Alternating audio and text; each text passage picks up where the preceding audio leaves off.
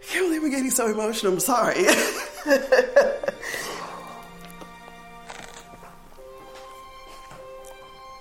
wow.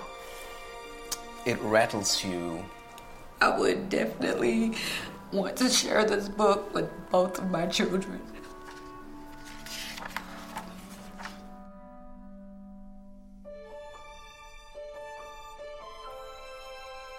Uh, I come from Colombia. From Australia. From Maryland. I am from Venezuela. I'm actually from England. The Opportunity by Joel Ackerman.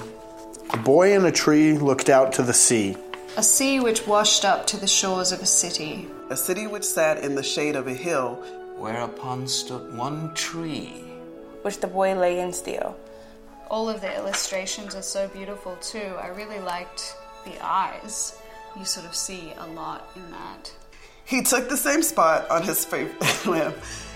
it's a kick in the pants. Incredibly spiritual and meaningful and psychologically healing.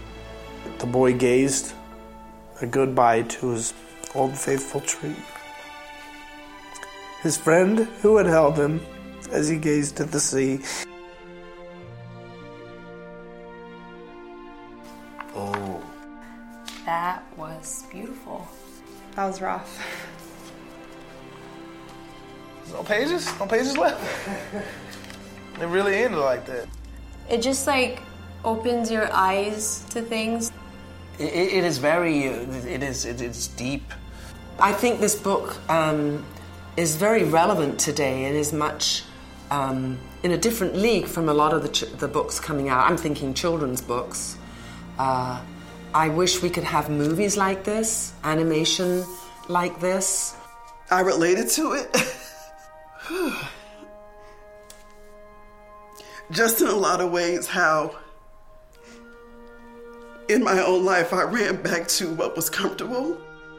I have in my life experienced experienced that as well. So This book makes me want to go towards my dreams. Uh, this book's important because it doesn't, it, it's real about the opportunities of life. That sometimes when they're gone, they're gone.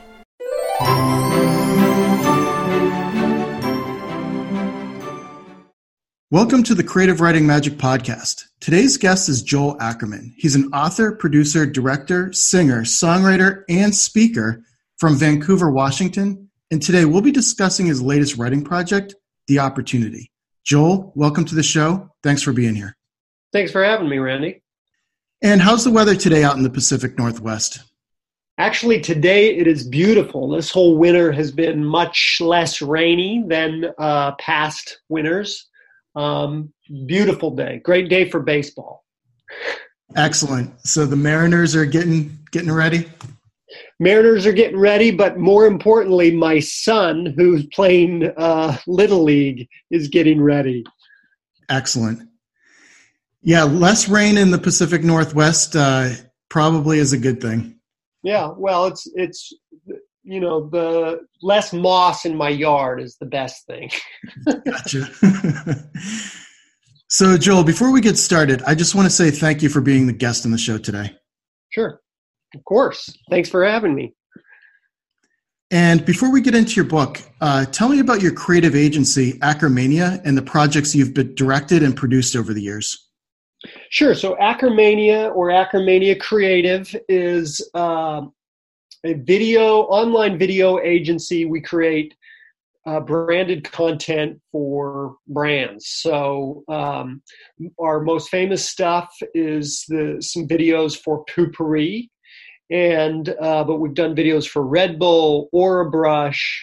Um, and a, a whole lot of other brands. Our specialty is kind of uh, working with brands that you've never heard of until we create a video for them. And then we've been able to uh, earn big returns. So we did a video for Dollar Beard Club that uh, earned them $1 million in one month. Uh, we, we tripled Poo-Pourri's revenues initially, tripled their not just sales revenues, but their entire company revenues. Um, so yeah, we just create kind of zany viral style ads for businesses that we run on YouTube and Facebook and theoretically Instagram, those kind of things, and and uh, had a lot of success doing that. Yeah, as I was looking through your website, I saw the video for Poo-Pourri, and I uh, remembered that funny moment, kind of when everyone was talking about that particular commercial. So, good job on that one. Thank you. Um, so, how did you come up with the idea for the opportunity? So, uh, yeah, the opportunity is very, very different. Than, you know, than um, the stuff that I've written for commercials. Right? It's kind of uh, the opportunity is a is a picture book that's um, kind of a illustrated allegory and a cautionary tale. So it's it's got a more serious tone than most of the things that I create for for brands. And how I came up with it is, um, I had just finished. I had been an itinerant preacher, traveling in the Midwest, and I just finished two years of that. Come home, decided to go to school, and was working at an insurance uh, office selling insurance. But for some reason, I got home uh, kind of in the early afternoons, and um, I just it just came to me the image of a boy in a tree looking out to the sea, and those words, "a boy in a tree looked out to the sea," came to me. And then the whole story just kind of came, I'd say, like revelation.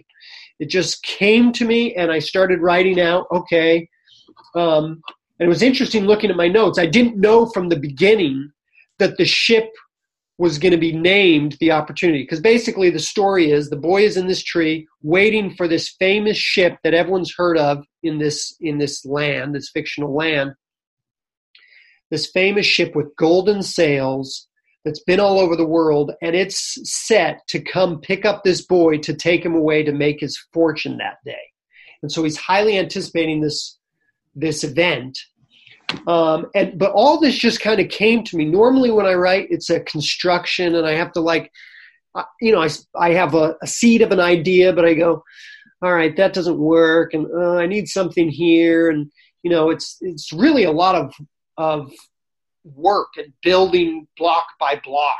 This was just like came, and it was really remarkable, and not necessarily the writing of it because it's written in verse and so the writing of it was more uh, more work you know that that can be difficult but the the storyline just flowed. I wrote it literally in one sitting and didn't change it from there as far as the plot line.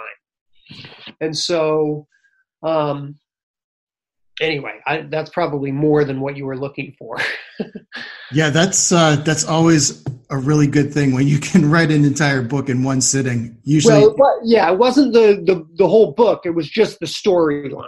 You know, gotcha. so, but, growing up, were you always into creative writing, or did it develop later on?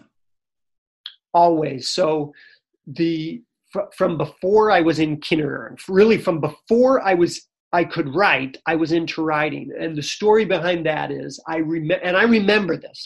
I, I can see it in my mind going into my dad's home office when I was, I, I must have been three or four, um, and seeing him type on his computer while he was working. And he wasn't writing anything exciting. He's a marketing guy and very good at it, but, and that's where I get my marketing knowledge. But, but he was just typing on the computer and i remember seeing his fingers tapping away on the keyboard and then looking up at the screen and seeing the words you know, scroll across the page and I realized he's making those words, you know, and they're coming from his mind through his fingers and they're now in the world so that everyone can can read them. And so I said, "Dad, I want to write." And I'm sure he didn't do it then, but later he sat me on his lap and I, and I would tell him what to say and he would type it. And i remember thinking it was so thrilling. So i so like i just would write books from then on um, you know have him type them for, for whatever. If it was my brother's birthday i'd say i want to give him a book and i'd write something.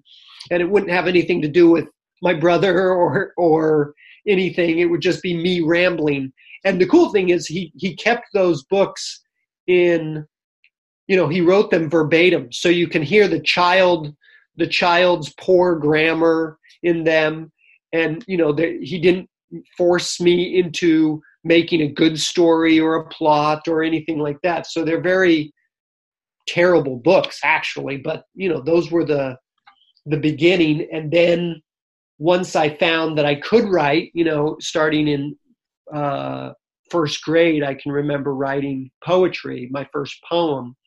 Um, you know, so so anyway, I've always been, and then and then all throughout elementary school, I wrote. I remember even in middle school and high school, occasionally I'd be so captivated by something that I was writing that I would even turn down going to do something with friends to stay home to write, which I remember even then thinking, this is crazy. What am I doing? I, I have all my life to work and write. Uh, you know, why am I turning down doing something with friends? But but when you're really captivated by what you're doing, it's it it's fun like that.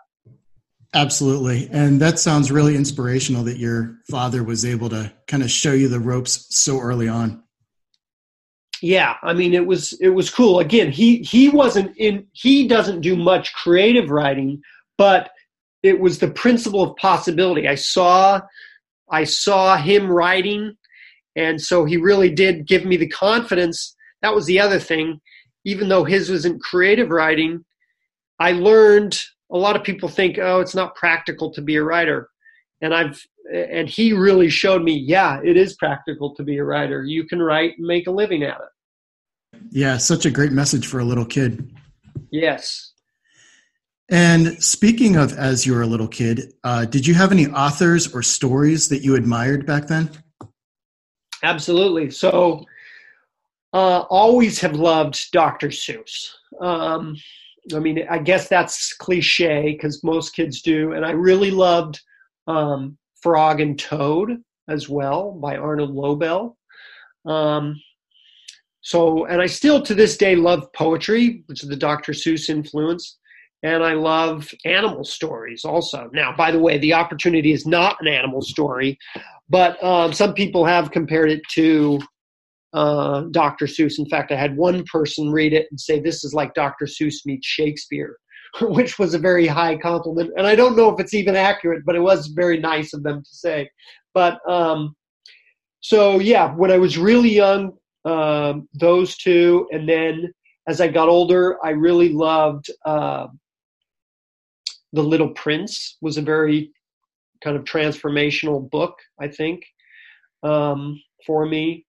And, you know, I, I read things like uh, the Redwall series, and I uh, again I loved animal stories. So so I one of my favorite books of all time after The Little Prince probably is Watership Down. Um, but then there's also you know I mentioned that I was an itinerant preacher. You know the, the, the scriptures, the Bible, and and other scriptures have been really formative on me as well. So all of that together has kind of made me the writer I am. Yeah, and that uh, Dr. Seuss meets Shakespeare comment. Uh, I mean, that's a real honor. That's yes, I, I I thought so too. And I like animal stories as well. In fact, the first book that I wrote as a 12 year old was an animal story. So that's really close to my heart. Oh, that's great. That's awesome. Yeah, I don't know why. There's something so magical about animals that talk. I always say, I hope in the next life that animals get to talk you know? And i'd really love it if they wore clothes and did all that too but i'm not i'm not holding my breath for that. That would be a sight to see. Yeah. All our dreams coming true. So joel uh, you talked about how you had just one sitting where you kind of came up with the story for the opportunity. Tell me about your writing routine. Do you like to go to coffee shops, quiet living room? How do you like to write? Um, coffee shops are not the best for me because I'm easily distracted. In fact, I've learned that the best writing situation for me, although I don't don't love this, but it, it is the most effective. The most writing, the most effective writing uh, situation is in a empty blank room you know desk chair either computer or pen and paper which i, I like to write a lot in longhand and nothing on the walls. So i and i learned this by i have a library at home where i have where i do a lot of my writing and i used to i used to orient myself like you normally would in a in a home office where you're facing the door right? It's always how people orient their office they're they're facing the door so if someone comes in they can see them you know? But i learned that i would spend too much time looking at my books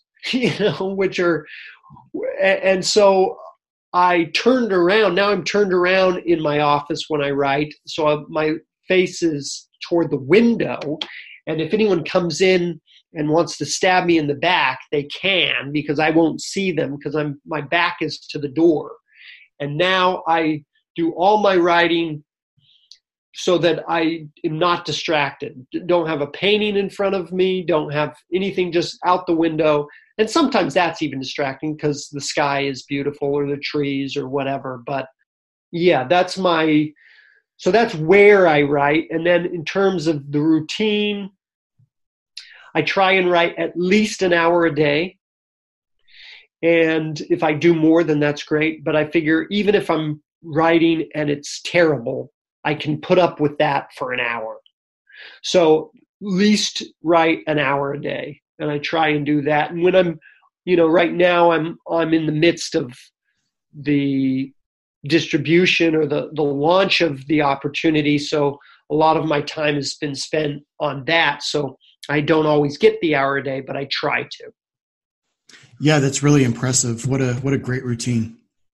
So Joel, what inspires you to continue writing? Uh, I think I'm compelled to. You know, it's because the truth of the matter is, like I said, if if I'm writing and it's terrible, uh, it's not very much fun. And then there's even like if I'm writing and it's great, then the there's it's still not very much fun sometimes because you'll finish it, you'll share, you'll share with someone, and maybe they don't give you the response you hoped for, even though you read it and you go, "This is great." Uh, so and and because the opportunity is really my first uh, foray into into you know getting a book physically published and shared although it's i've shared lots of things uh, other ways, but not in a physical book form. Um, you know, it ha- it's it, there's not a lot of, uh, I guess, satisfaction in the response.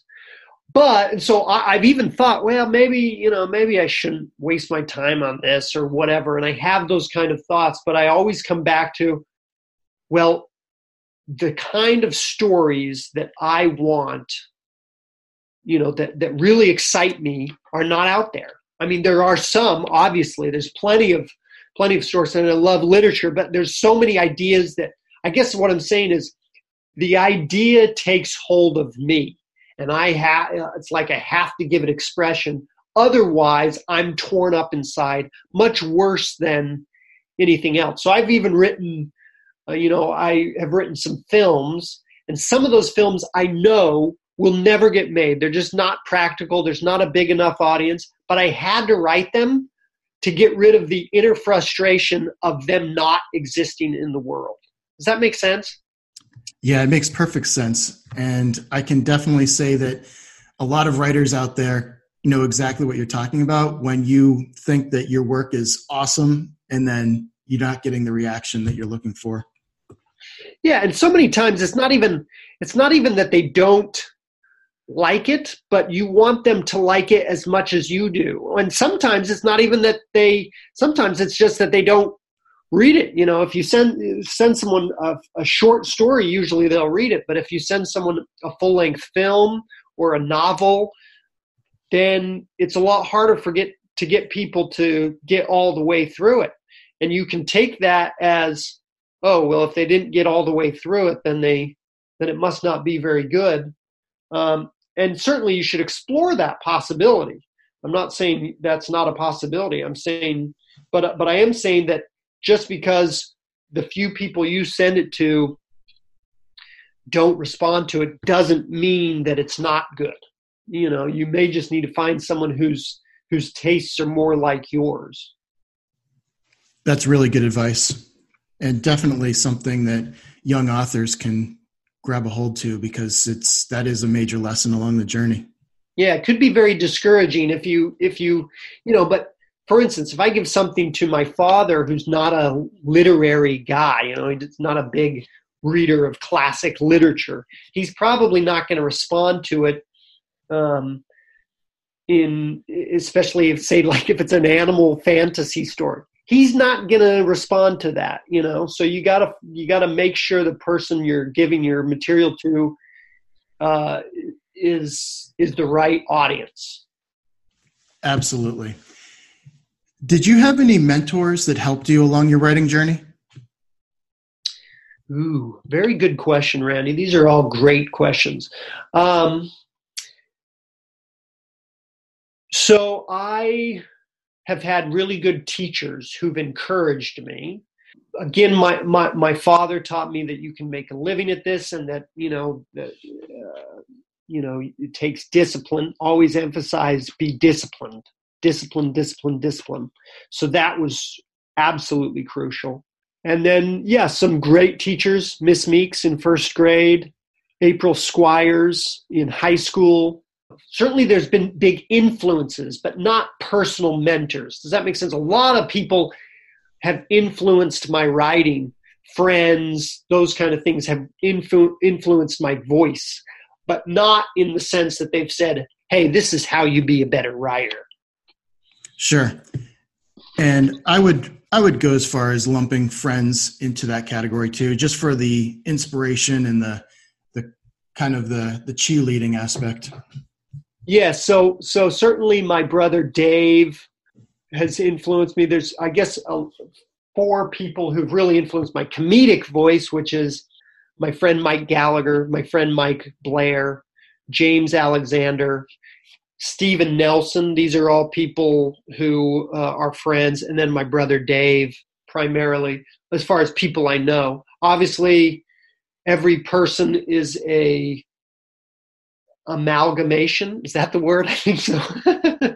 uh, of all the influences around them, but but those are the personal influences who really influence my comedic voice, at least.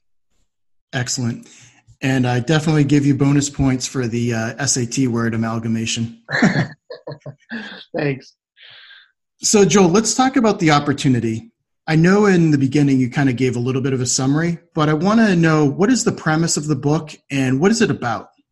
The book is about a boy in a tree who's using the tree kind of as a watchtower to spy out onto the ocean um, that uh, where a ship, a famous ship called the Opportunity with golden sails, is coming that very day to pick him up, to take him away out into the world so he can make his fortune and find his his uh, lot in life.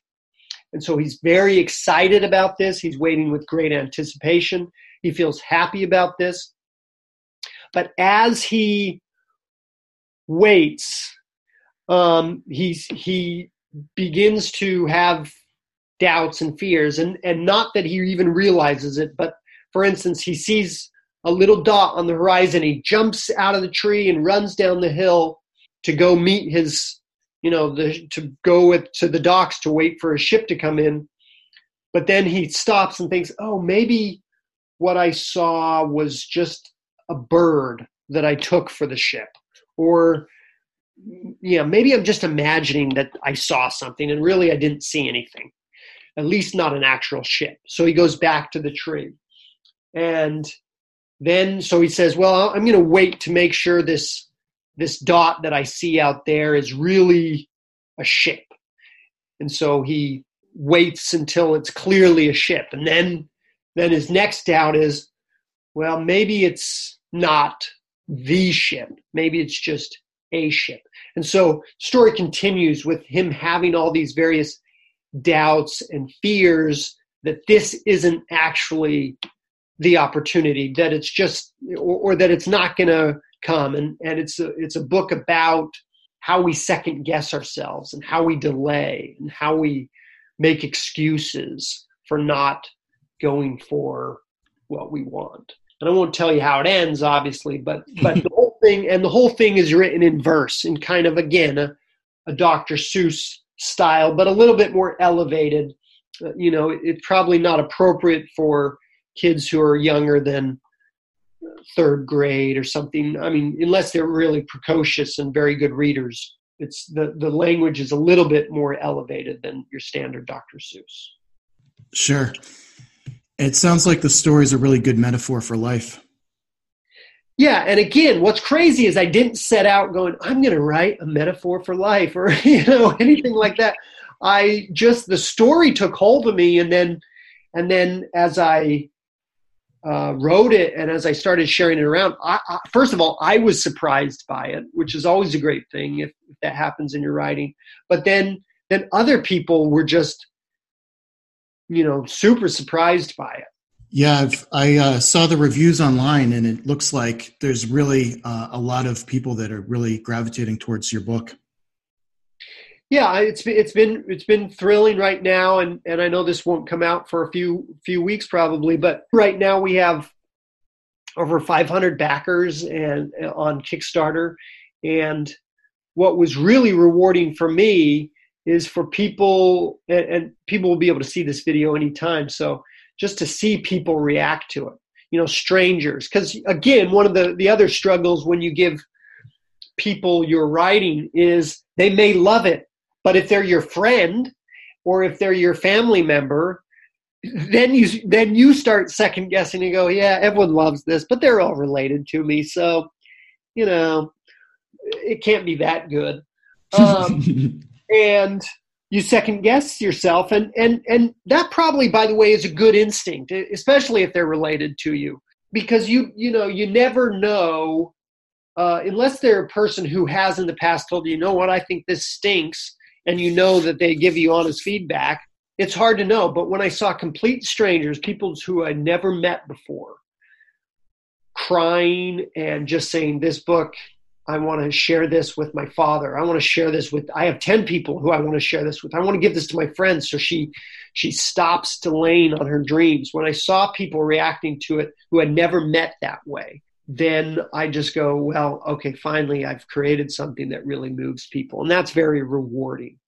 And that is a tremendous feeling, I know. So how would you describe your typical reader out there? What is their age group?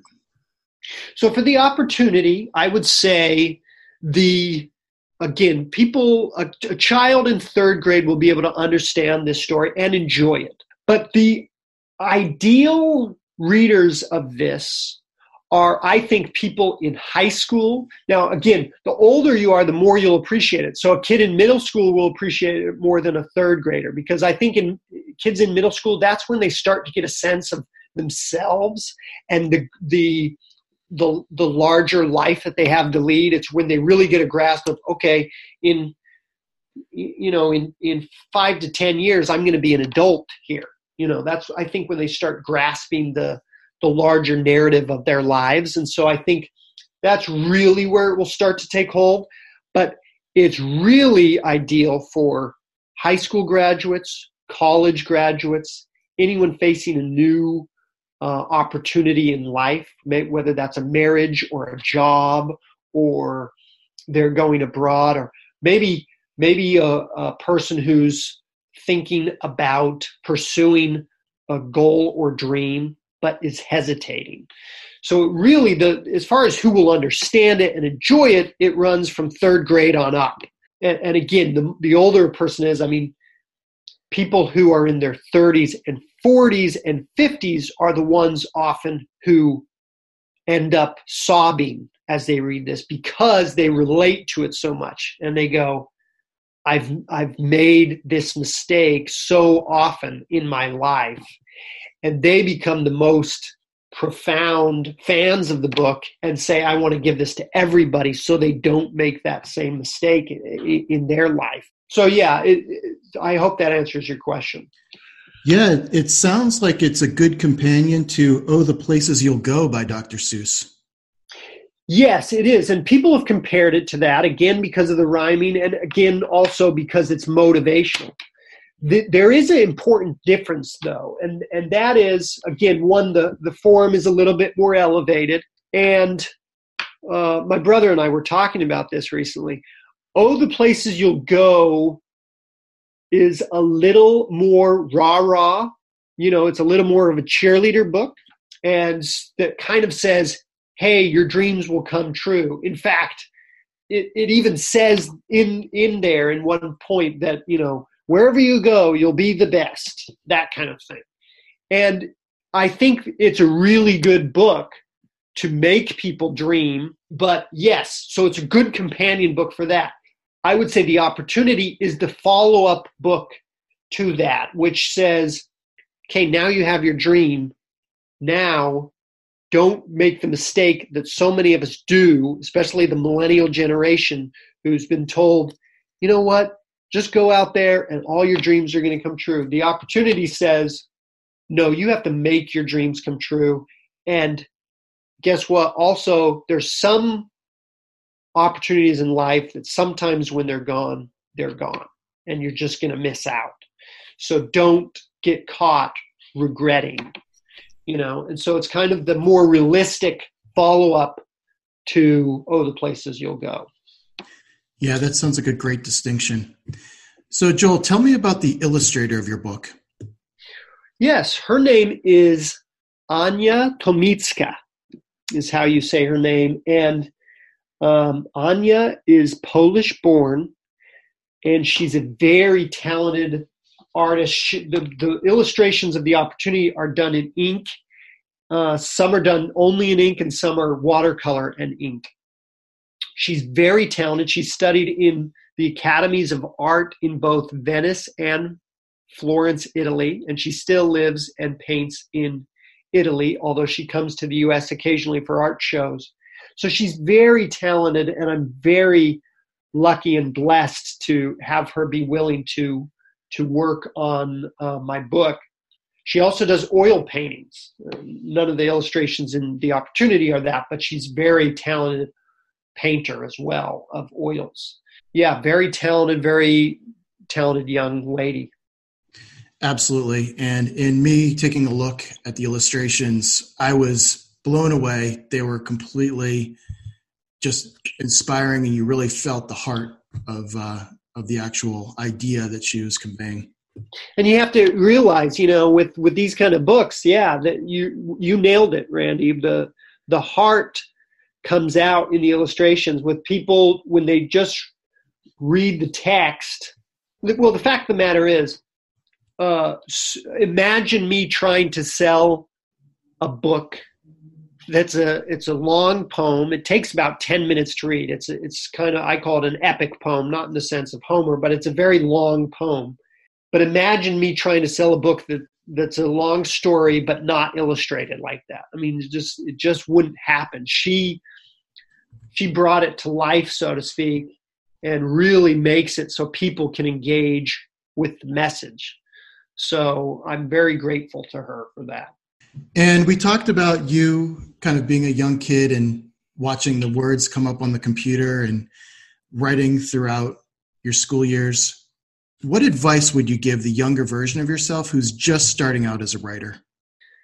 I think the advice that I would give him is the advice that I still have to remind myself. so it's the younger self, but I haven't really changed since I was seven years old, I don't think. And I think my wife would tell you that's true. The advice is write every day. You know, and when I say every day, I don't mean every day. If if writing five days a week, you know, and you take off weekdays, that's fine, or preferably six days a week. But write every day and be okay with it being bad writing. Because the, because the number one thing that, that stops writing is people get discouraged because what they're writing is bad. So then they stop. And, and I'm talking about me. I get discouraged if, if I spend a day or two or three in a row and it all sucks. And then I'm more likely to take a day off. And then it's harder for me to get back into writing because I'm worried it's going to keep sucking. So the advice is be okay with writing terrible. You know, because if you're not okay with that, you're never going to finish. And if you never finish, you're never going to get it to where you can improve it. Uh, you know, once you finish, then you can rework it and make it good. You know, so many years. I, I am the boy in the story, by the way. You know, I mean, I didn't write it that way, but every because everyone is. You know, so many years of my life have been lost because I just got discouraged and thought this will never be good or this will never get finished or or whatever. And the delay has been one of a decade at least because because of discouragement. So don't get discouraged. Just keep plugging away. Yeah that is incredible advice. I know that every writer out there can relate and especially in the beginning that is that's what it takes to get through yeah so, Joel, um, I know that your Kickstarter has recently been very successful. Where can readers buy the opportunity? So, they can buy the opportunity on two places Amazon, Amazon.com, and printimmortal.com, which Print Immortal is my publishing company that I'm launching kind of simultaneously. And so they can buy the buy it at Amazon or printimmortal.com. And just to clarify about the publishing company, that is not a it's not a uh, vanity press or anything like that. It's or or just a vehicle for self publishing. You know, it's actual publishing company that you know pays authors and illustrators advances for their for their work if we decide in fact that we are going to publish it so it's a it's a legit publishing company excellent and we've got your website linked up on the Creative Writing Magic website and our Twitter feed. Okay, great. Thank you.